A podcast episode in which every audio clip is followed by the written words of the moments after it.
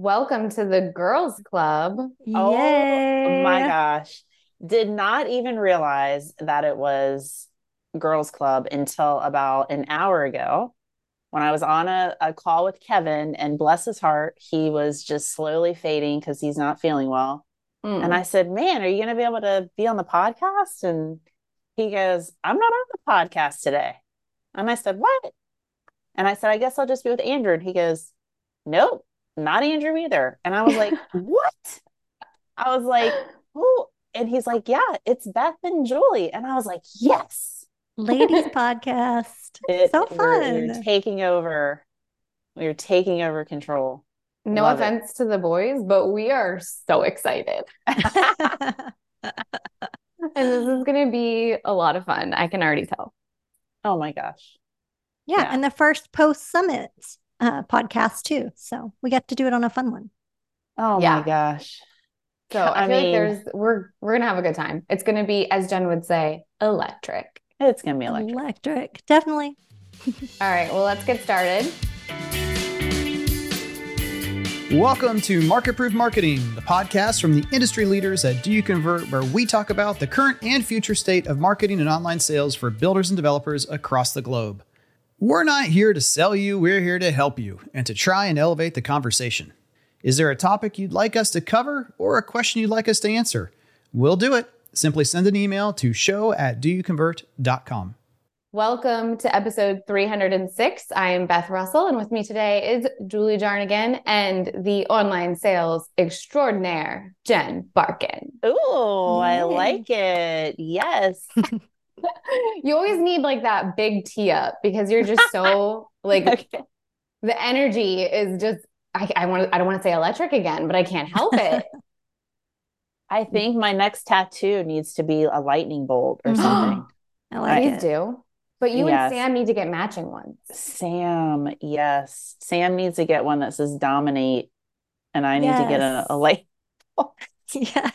Oh no, this is the latest. This is the latest Sam thing. So Yeah. he, you know, he's working on site at uh, Chesapeake Homes. And they love him. They love him, yes. And I was I was like trying to like coach him on something or whatever, and I'm sure they love that. I'm like trying to coach him on their on-site process. Um, but he goes, Mama, here's the deal. I gotta get acclimated first. Then I accelerate, and then I dominate. I was oh. like, Oh, okay. I was like, I can get behind that. You're going to get acclimated, right? Get your bearings. Then you're going to accelerate. Then you're going to dominate. And I was like, okay. he's I was gonna be a feel like- motivational speaker. I someday. know. Yeah. I was like writing it down, like, all right, well, here we go. Hmm. Jen starts structuring her next talk. Thank you for the content. Yes. Thank you very much. That is amazing. I love him. I feel like we need to start recruiting for Sam already I'm telling you. in the next like five to 10 years. He's just gonna, he's gonna do great. Well, he already Gonna told me he's he already told me he's he's got his sights set on NAHB Rookie Salesperson of the Year. So I I'm just putting that like out there in the universe. He's like, yeah, I'm going to be there at IBS. Um, so nice. Lisa Parrish, Sam Barkan, putting it out there. I Rookie like that. Salesperson of the Year. That is Yeah. awesome. He is, Yeah. that is the energy we all need right now. And I Mhm. I'm feel like you. it is the energy that a lot of us have post summit. So, as Julie mentioned, this is our first recording post summit, and I'm Yes. kind of excited that it's us and we don't have Kevin and Andrew. We can like really talk about it and and how it went. Not that we wouldn't with them here as well, but I feel like it's like a little bit more fun with our personalities right now. But um, it is my first time Yeah. as a Do You Convert team member and not as a, an attendee working for the builder. So it was like a mixed bag of emotions, I feel like afterwards.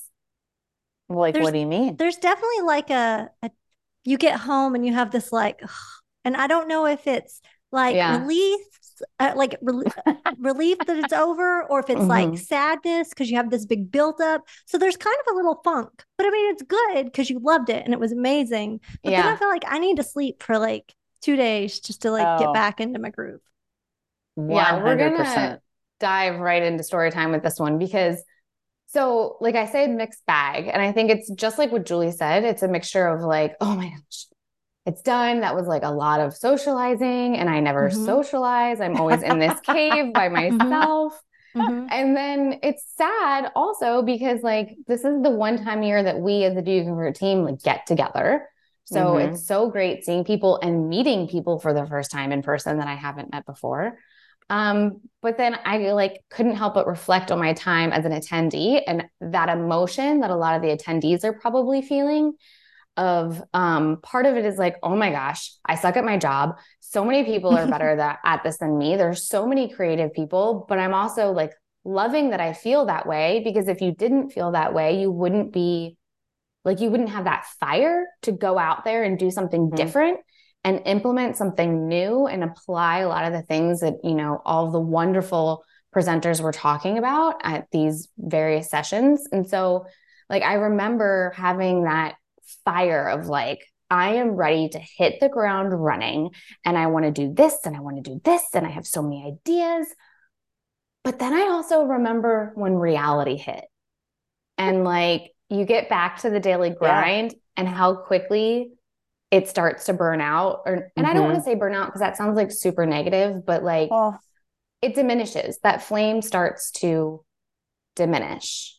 right. And so I think on our like my end now as a do you convert person and a coach that has like direct impact on all of these people that were attending is like now I feel that fire in a new way of helping their flame stay lit for longer. Oh, I like it. You know what I mean? Like it's like we got to find new ways. We have to now Keep them lit. yeah, Ooh. bottle that energy Well, up. So as you were talking, that's you know, I was thinking about that, and I was thinking that you know, anytime you come from a, a conference or you know, and, and you have this notebook full of ideas, right? And you're like, oh my gosh, I'm gonna get back and I'm gonna implement this, and we see this a lot happen with our online sales academy too. Like you know, they come and they're just like sponges, and they have their notebooks, and they're like, yes, I'm gonna go do all the things. Mm-hmm. And realistically, you can't do all the things, Mhm. right? Yeah. So I was thinking when you were talking, like advice, you know, is summarize your notes. Like, so you've got this notebook full of stuff, and it's like Mhm. go through and highlight the this is where I'm going to start. And maybe you pick three things and you Yeah. go, okay, I'm going to tackle these three things over the course of the next three to six months or whatever. And then keep revisiting that notebook. Mm-hmm. But it can be overwhelming, like trying to be like, oh, I want to do this and this and this and this. And then you end up maybe not doing anything well. yeah. Whereas if you had like a couple of things that you really implemented well, then then that's maybe being more successful. And I think it's about also don't make excuses about why you can't implement something. Like, don't pick the three easiest things that you think you can do. Mm-hmm. Like, pick one that's challenging. And I had all the t- all the people in the marketing room shout, "I am limitless" on purpose because so many times we like put ourselves in a box and think, "Well, I can't do that because of X, Y, Z, and I can't do that in my organization because we don't have this or I don't have this." And it's like no, pick something that's a challenge and really hone in on it and Mhm. try it and fail if you need to. But it, you know, like sometimes failing is just as good of an experience than actually being super successful at it. And I think part of the magic of um, Summit is those connections. You're there with other people who are passionate about it and you can talk to it. And so I think people need to remember to uh, foster connections outside of Mm. something like Summit. So whether that's somebody you've met in a similar role for somewhere else, you have a Zoom once a month to talk about challenges you had. If that means Mhm. taking somebody on your team out to coffee, you know, once every two weeks to like talk through things and brainstorm like outside. I think fostering the connections is one way to kind of keep that spark. Absolutely. lit. Gotta stay Yeah. lit. hey, you gotta get you gotta get acclimated. You gotta accelerate. You gotta stay lit. and you gotta dominate. Dominate. We're gonna add that in. Oh in my there. gosh. They're Wait, never I going to let us just- do a podcast together again. Mm. They're going to say we've lost Mm. control. I know the Oh. persona that Jen just took on was I love it. I hope everyone who's like listening goes Oh, back and watches just I that forgot that, this is like recorded. Like, so You thought we were just hanging out. You need to make one of your freestyle raps next, actually, that puts all that in Oh, it. You know, I I need to work on this. You're right. Yeah. Challenge right. accepted. Mm. Julie, what do you got? Yeah. So um, I was talking to a builder yesterday. She is uh, new in the role, but not new to home building, super smart, working hard. Um, and she came to me and said, I'm freaking out because everybody's on me, like, not enough leads, not enough leads. We don't have enough. Everything's slow. And I was like, okay, let's look at the numbers. And then when we pulled all the numbers, number wise, like things look good. you know, we are getting what we were when they felt like things are real. So it was just talking through like, let's take the data. How are we going to talk through the data with them? How are we going to ask good questions about like, why does this feel slow with this? And she Mhm. said something that I thought was really might resonate with other people. She said, it's like learning a language. She said, when we talk about it, she was like, I understand it. I get it. When I'm at Summit and I'm learning these things, I'm like, yes. But she said, then like leadership or sales or somebody comes to me with these things, with these questions, and I have to talk about like what we're doing as marketing. She's like, then I can't just communicate it out to them. I can't take that Mm. and explain it. And so we um, just had this conversation about how that in itself is a skill.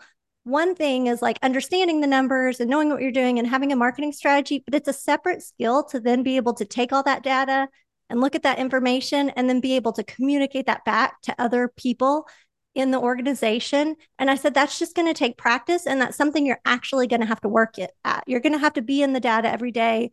You're going to have to start showing this to people and explaining things to people and um, getting that experience of how you talk about it and how to answer things. So I thought it was interesting thinking about it like that as a language. She understands it, but she can't speak it yet. You know, that's that's Yeah. her challenge right now.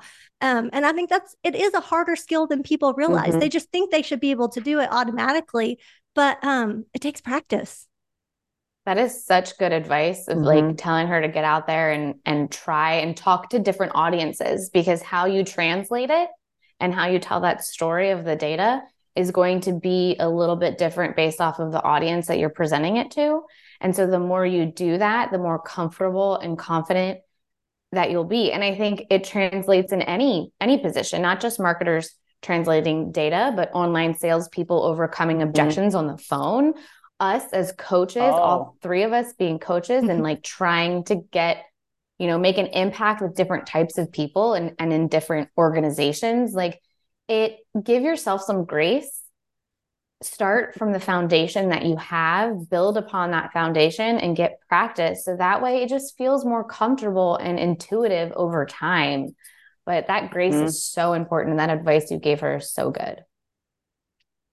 you know it and two like as you were talking i was thinking about so my daughter mia just came home for fall break from school and i was asking her about her classes and she was like oh i had this presentation. I had to stand up in front of people and i got a 96 and like i didn't even have to really look at my notes and i, I just felt so good about it. And i was like oh you know that's so great mia. How, why do you think? And she's like well i really knew the material. And i said ding ding ding. Like hmm. the more with knowledge comes confidence. Yes. The Mhm. more that you study and you prepare and you learn it, the more confident you're going to feel about what you're talking about. And you don't Mhm. even need it. Like it just comes authentically out of you. Mhm. Um, you know, I, So we talk about that as coaches. You know, it's like, yeah, don't, you don't even need to look at a script. Like you feel confident about the knowledge you can present it. So Yeah. with your marketers, it's like, yeah, you have to put in the work to learn it and study it, right? You know, but it takes time.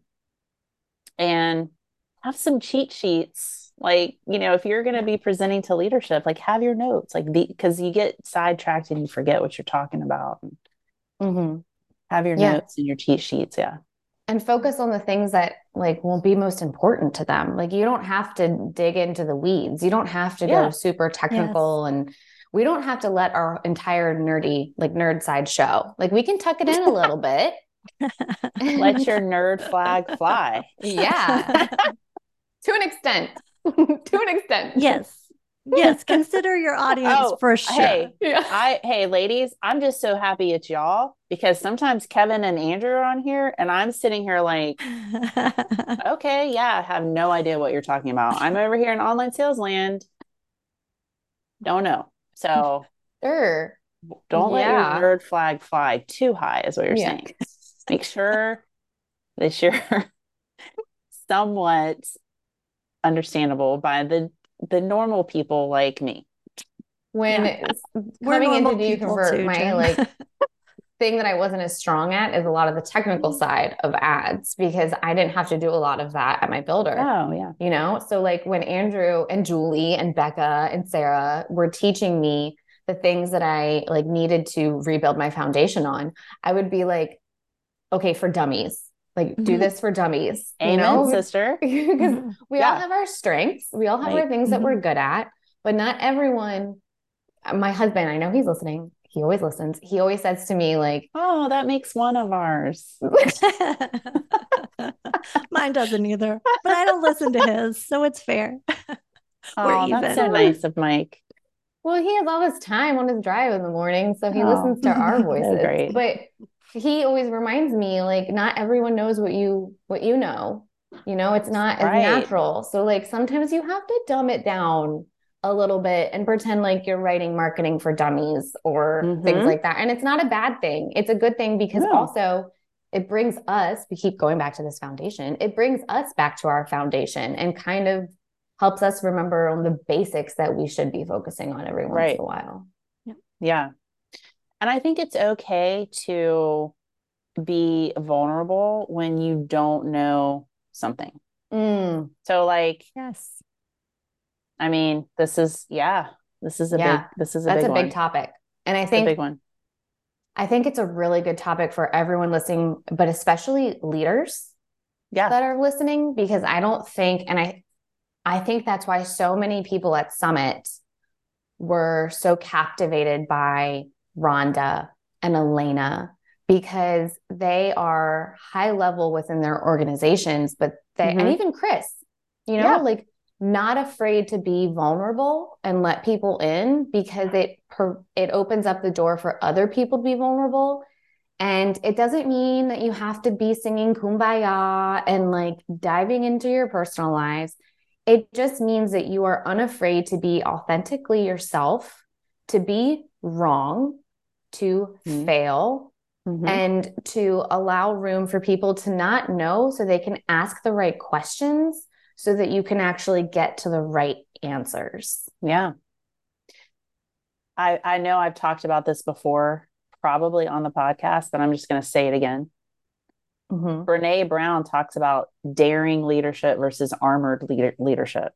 Mhm. Armored leadership means you approach things with like, I know everything, like I don't want to ever look vulnerable, like I'm tough, tough, tough, right? Yeah. When you approach leadership in that way, you you're missing out on growth and opportunity Mhm. approaching it with a daring leadership mindset of, you know, I'll admit, like, I don't know. I don't know the answer to that, but you know what? You and I are going to figure this out together. Yeah. I'm going to ask questions of you. You're going to teach me. I'm going to teach you. And we're going to tackle this together.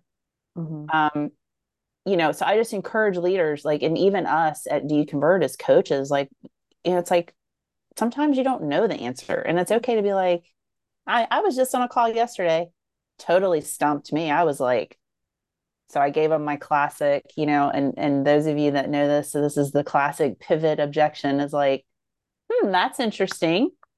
Uh, I'm not 100% sure. I'm going to take it back. I'm going to talk about it with the team and we'll get back to you. But Yeah. I don't know. Calling in a lifeline. Like if you don't do that as a leader, then you Yeah. are also preventing your own growth because you That's- stop learning. That's what I mean. Exactly. You stop learning. Mhm. Yeah. And your whole team is scared to admit when they don't know something. Right. Because you look like you always have the answers and I'm going to look stupid. Right. But if they know you're willing to do that, then they're willing to admit when, like, I don't know what that means. I'm just shaking my Exactly. head and Right. nodding and, like, Yes, yes, I'll do that. I have Um, no idea yes, what you're talking Andrew. about. I know exactly what you're talking Mhm. about. GA4. Oh, okay. That's not Gatorade. okay, cool. Mhm. Got it. Yeah. No, I think this is the this is the big topic as of recently. And I can't tell you actually how many times at somewhat summit um it was brought up to me. And I don't know if either of you got the same of like people wanting more leadership help, whether it be at the marketing level or the sales and marketing level. And so it's something that, you know, I've been really brewing on and I'm trying to create a way for that fire to keep burning because I think it's really important that we continue training at that level and at that topic because it as we're learning from the stuff that's in the news this week bad Yeah. leadership Oh, we gotta talk. We gotta talk to. We gotta talk about the news. I guess at some point. huh? we'll get there but it can ah. it can you know have a really big domino effect within an organization 100% agree with you on the online sales side. The leadership is a constant, like, just managing online sales team is completely different than managing an on-site sales yes team. It- completely different. And so, you know, most sales leaders, bandwidth is stretched. They're busy. They're putting out fires with on-site stuff all the time. And if numbers look good, it's easy just to go, "Hey, you good over there? Numbers look fine. Okay, check. Like, sweet, everything's good." yeah But what we know is that yeah, numbers look great because numbers look great right now. But yeah like as far as conversions go, Mhm. but we have to look beyond that and we have to manage the program um, manage the person you know beyond just the numbers so it definitely a space for more conversations around that So I promise we'll get to the news, but I want to do a, a hot take, if that's okay with you girls. what is that yeah. I like Jen and Julie, too. Who do you think should manage online sales within an organization? oh well i'll let julie answer first and then i'll answer Oh gosh. Um uh marketing marketing director is would be Oh, my answer. okay But that's my experience. That's my Mhm. experience. It started in Mhm. marketing, then it was director of sales and marketing was the same person. So I lean towards marketing, not sales. Okay. So I have Managing. a I have a not a, an exactly black and white answer. If it is a new program for your organization and Mhm. you have to get sales buy-in, like it's a complete culture shift when you're rolling this program out and sales could be a little bit resistant to it. Mhm. Um, it works well to have a sales leader kind of overseeing because online sales is an extension of the sales team. That's how you want to set that role up and position it. And so if you have a sales leader over it that's really good at bridging the gap, then Mm. it works out better, I think, in that situation. Ultimately, the bottom line though is whoever is going to have the bandwidth, whoever understands the role the best, who is going to hold them accountable, who is going to be the conduit between sales and marketing and online, which in a lot of cases it's marketing, right? We talk Yeah. about online sales being like the love child between marketing and sales. And so we see a lot of success too with online sales reporting up to that marketing person that is kind of really good. But ultimately, it comes down to there has to be communication between Mhm. sales, marketing, and online. yeah. If if there's silos, it never works. Yeah. No, I think that's a, a really good answer. And uh, like originally I would I sway on Julie's side too, uh, based off of my Yeah. own personal experience. Right. And we're marketers. because you manage well you you manage you manage biased. the team and Yeah. you were marketing so Mhm. And yeah. they came from sales to under the marketing umbrella. And that's Mhm. But it, the reason why that worked, to your point, Jen, is because I had the time and ability to understand their role within Mhm. the organization and the impact in which they had within the organization and our successes. And so it made sense for them to be under me within the marketing Mhm. umbrella. Right. But and I think that's what the same situation for Julie as well. I don't want to speak on your behalf, but I think that was that was Yeah. similar for you guys.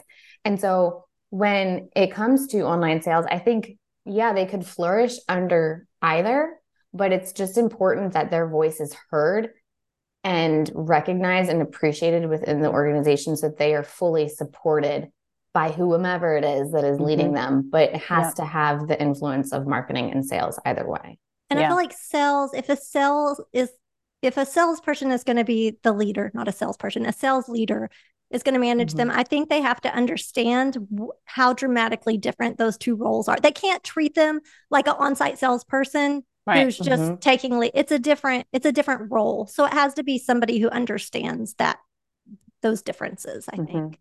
Yeah. And, And, that's the a same can be said for marketing, right? Because like if you have a sales leader in charge of marketing or leading the marketing person, whoever is doing the implementation of marketing, if you have a if someone that doesn't understand marketing or doesn't recognize the difference between marketing and sales and how they should work together, not Mhm. separately, then th- you're setting them up for failure as well. Yeah. So Mhm. like basically if you're at the top, if you're in a leadership position in, in any organization, in any field, you have to take the time to understand what it is that your people do and their importance within the day in and day out operations and the success of the operation in order to be a successful leader at that level.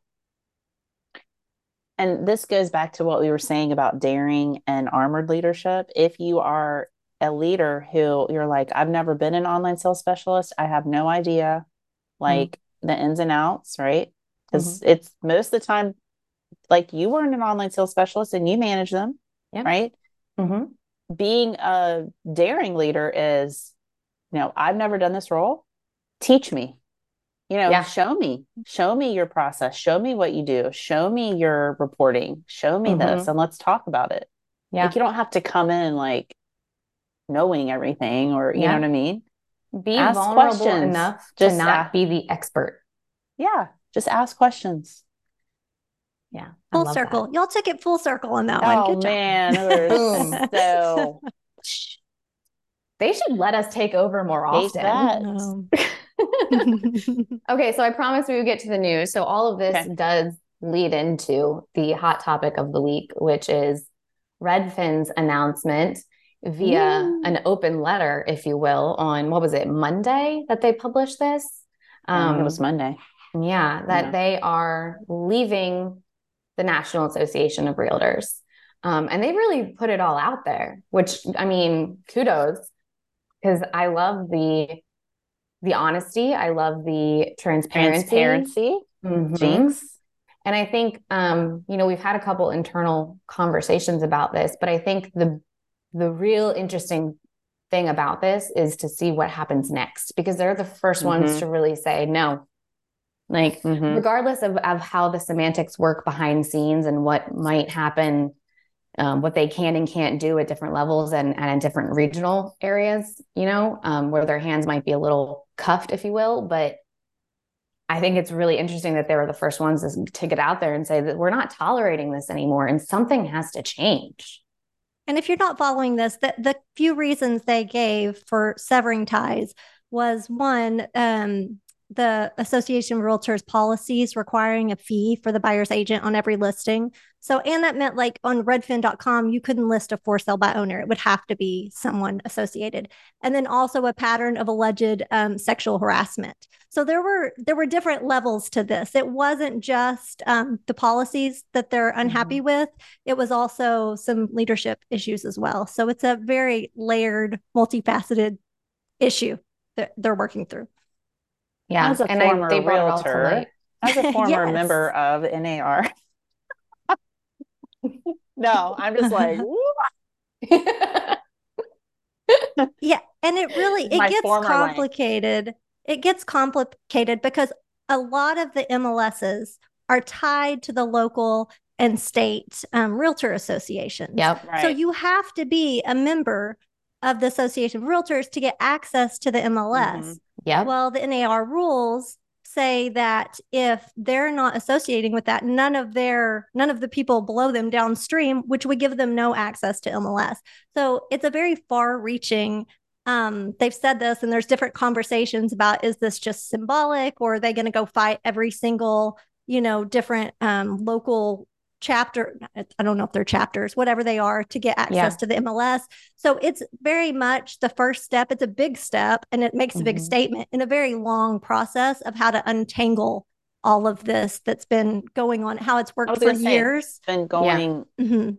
there's been ruckus around this for quite some time so yes, like yeah. you said i'll be interesting to see kind of what happens next like they're the first ones to kind of publicly mm-hmm. put it out there. So yeah. Beautifully summarized, Julie. That was that was kudos, ma'am. Um and no, I, I think what you were be... talking about, Julie. Thank you. Hopefully it's all right. Y'all go read the article and double check all my facts there. read the links in the show notes. So, in our next piece of news is also related to the National Association of Man. Realtors because apparently there is, I love this word, mutiny inside the NAR. Make it my popcorn. yeah, seriously, let me start popping it right now. As staffers call for resignation of top executives. Now, this is more based around the sexual harassment claims that have occurred as well as additional toxic workplace environment situations and cover ups and yeah there's this, that's going to take a big bag of popcorn. Yeah so, i think we're just moving on from that. Yeah just i think i think it shows a little bit of the ripple effect right? Now mm-hmm, it's yeah, brought back up. Definitely. it's back in the news.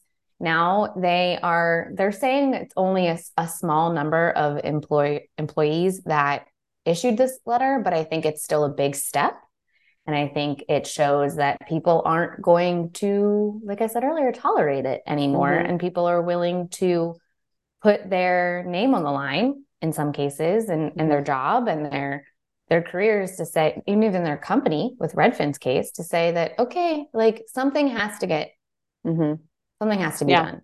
So let's see how it pans out. Yeah, I'm sure we'll be talking about this more. Yeah, in the future. Hopefully, not as long as mortgage rates. oh gosh, no mortgage rate stories this week. No. no, um, no. But this next one, Julie has a good um, personal oh, story man. associated with it. I know, I know, but yeah. So this oh, story was this. Um, climate change pushes up home insurance premiums. Mm. Um, a recent study from Policygenius found that quoted homeowners insurance premiums increased by 21% nationally from May 2022 to May 2023, and that Florida experienced the largest jump with premiums increasing by 35%. So I went and did some math. So I live in Louisiana, South Louisiana, just north of New Orleans.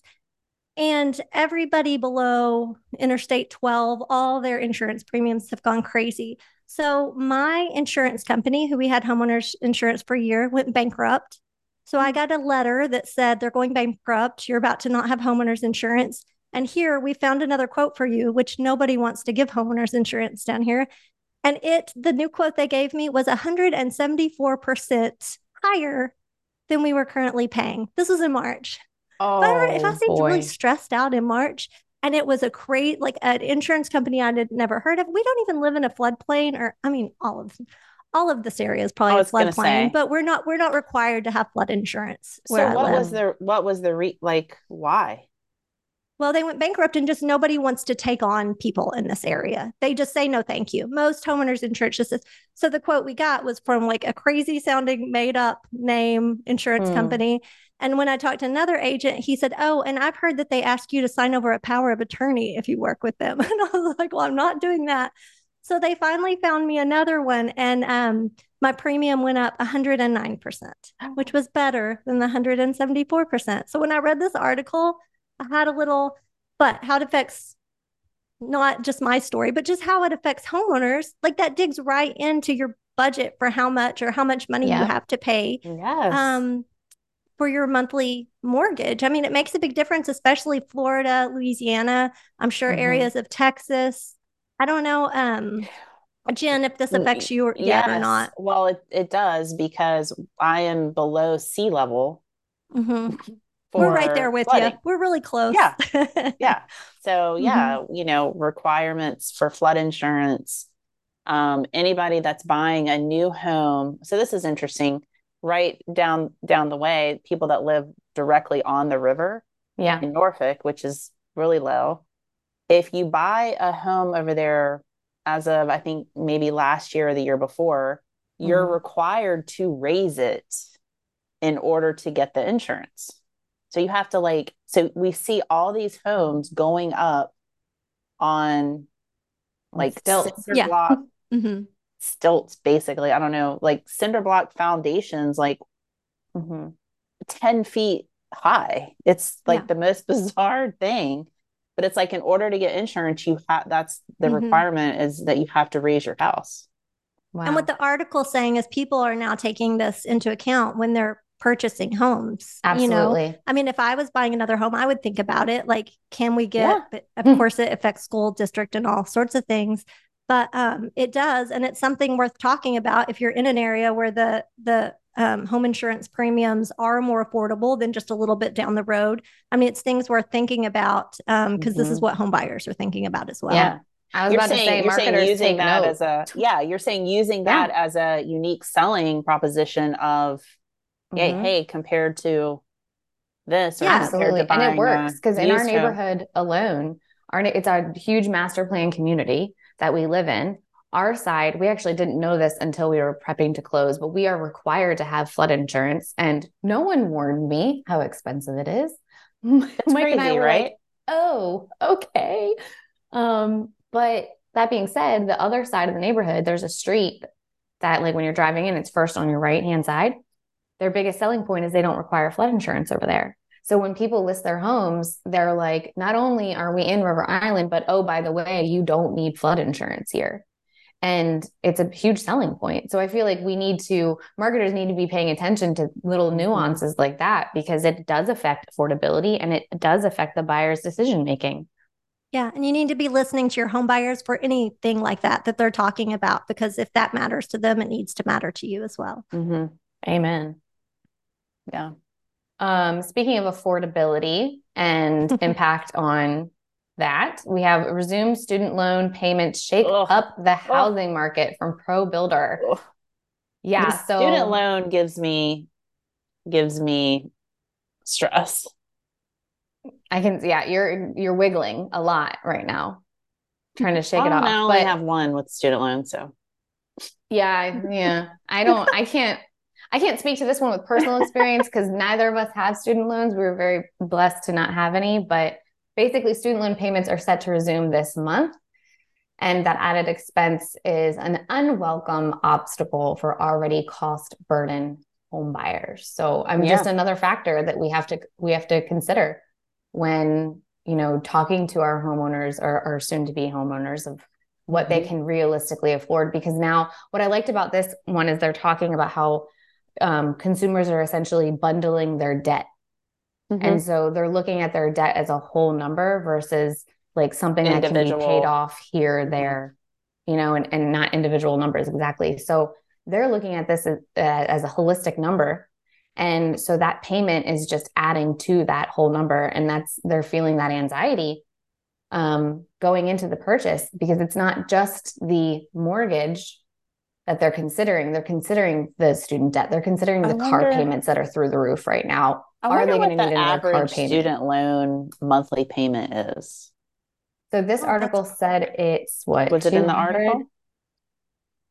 I feel like I payment. read something. the I feel like I read something where it was like 203 or something. Was yeah, that this, in this article, article? says um, typical monthly student loan payment being around two hundred dollars. Okay. Yeah. Yeah. So, And the other thing that plays into, we just talked to a builder today and we were talking about some different things different builders are doing. And they were like, yeah, but you have to understand our particular buyer, they don't have a 20% down payment. And that's going to be an Mhm. issue too, as all these things eat into people's budgets. Like that down payment is more and more of an issue too. So it, it Yeah. has Mm. far reaching effects for us, I feel like. Yeah, absolutely. It's really it's it's interesting that a lot of builders don't even know that about their buyer. Like uh, kudos to your builder knowing that because sometimes they don't understand the nuances. Like and I love that they're they're out there actively trying to learn. Like I get a lot of builders within our circle asking for a 30 minute call with me to learn about the military buyer and what that psyche is like and how they can help them in a different way that's outside of uh, some sort of incentive. And I love having those conversations because they are truly making an effort. And I think all of these articles and and the realistic world that we're living in right now is pinpointing that we have to take that one to one approach and really know what our buyer's life is like and the obstacles that they have outside of just our day to day organization and the products that we have to offer them within our community. But really take the time to learn who they are and, and what they're um, what they're facing. Personalized incentives mm-hmm. based on what's happening with that particular customer or buyer. Yeah. So, oh, you have student loan debt. So, should the builder pay their student loan? Oh, that, this is Jen's, a stretch. this is Jen's hot take now. oh, just pay that off for you. Student loans are preventing you from getting into this house. What if we paid half of your student loan debt? I don't know. I'm just like, I mean, is it less than what they would pay something?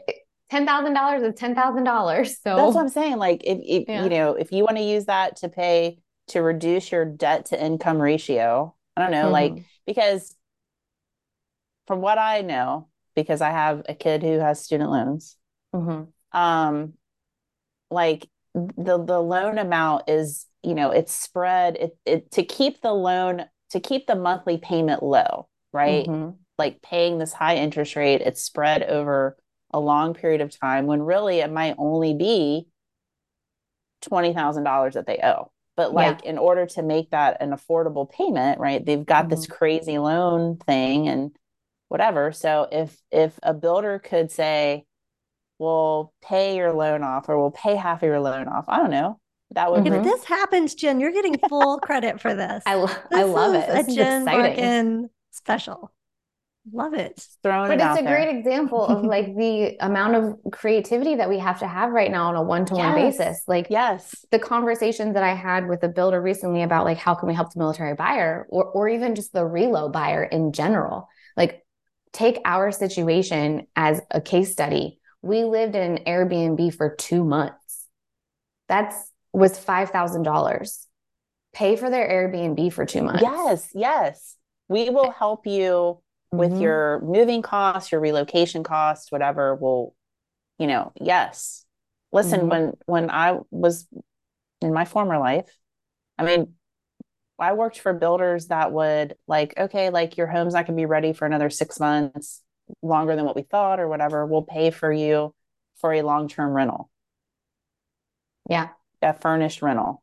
Yeah. Like, you know, and I don't know. I just I I agree with you that there has to be more some creative solutions and to hmm. work mm-hmm. with some of these people yeah yeah absolutely and as marketers yeah. like we have the you have a voice in offering those solutions up like you have a voice and an impact and um, don't be afraid to make those suggestions and say hey i heard this creative idea or this other builder is doing this maybe this is something that we can implement. And um, i love that idea because people forget, I think builders forget that at the time of purchasing and moving a home, not only is it extremely stressful, but you are hemorrhaging money when you are purchasing a home, whether it's be because you have to do an Airbnb or you have to pay the movers or you have to tip the movers, mm-hmm. you have to buy the movers food, you have to, um, you know, get out of your lease early, you have to sell your home, you have to move across country and pay for hotels, you have, you know, like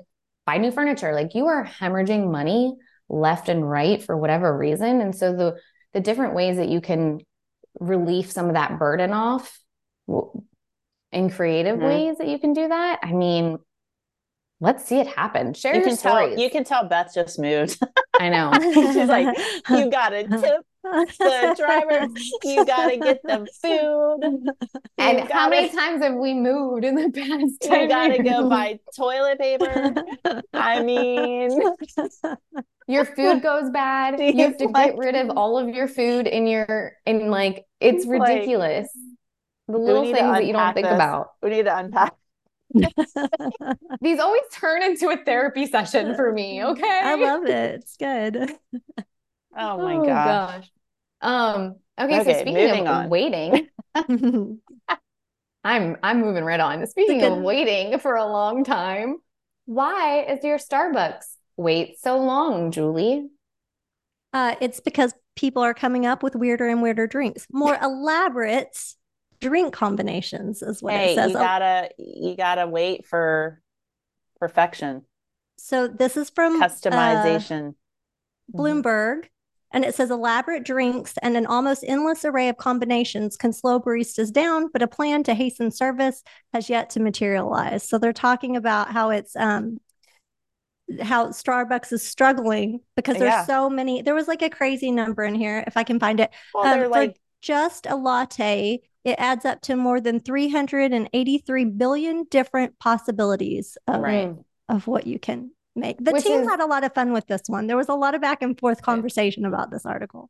We did. And while the, the different data that was pooled, I think is is really fun. And I don't remember particularly if it was in this article or not, but we talked about it internally. But Starbucks had released that they had, that their customization, their personalization of their product, if you will, um, increases their revenue by one billion. But on the contrary, their other data, which is the weight associated with creating said custom drinks, had lost them anywhere between three and five billion or something like that in Mhm. additional revenue because people were leaving and they were losing Yeah, customers. like I don't have time to wait.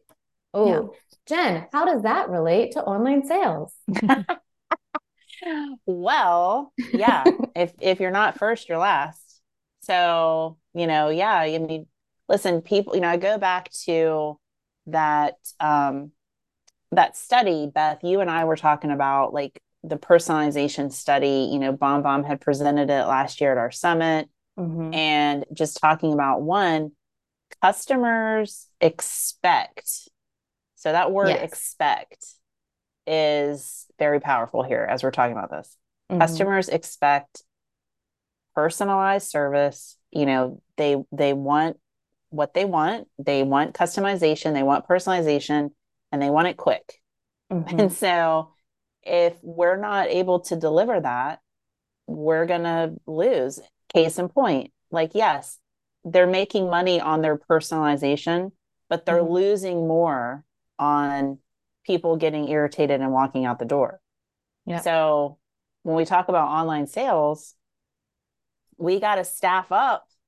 Mhm. We got to staff up in order to meet the demands, in order to provide a personalized service. So Starbucks, you know, I know they're making changes. They're talking about getting different ice. It's like what Mm. they need. They need to. They need to staff up if they're going to be able to Yeah. provide think- this level of service. The other place I've seen this in home building.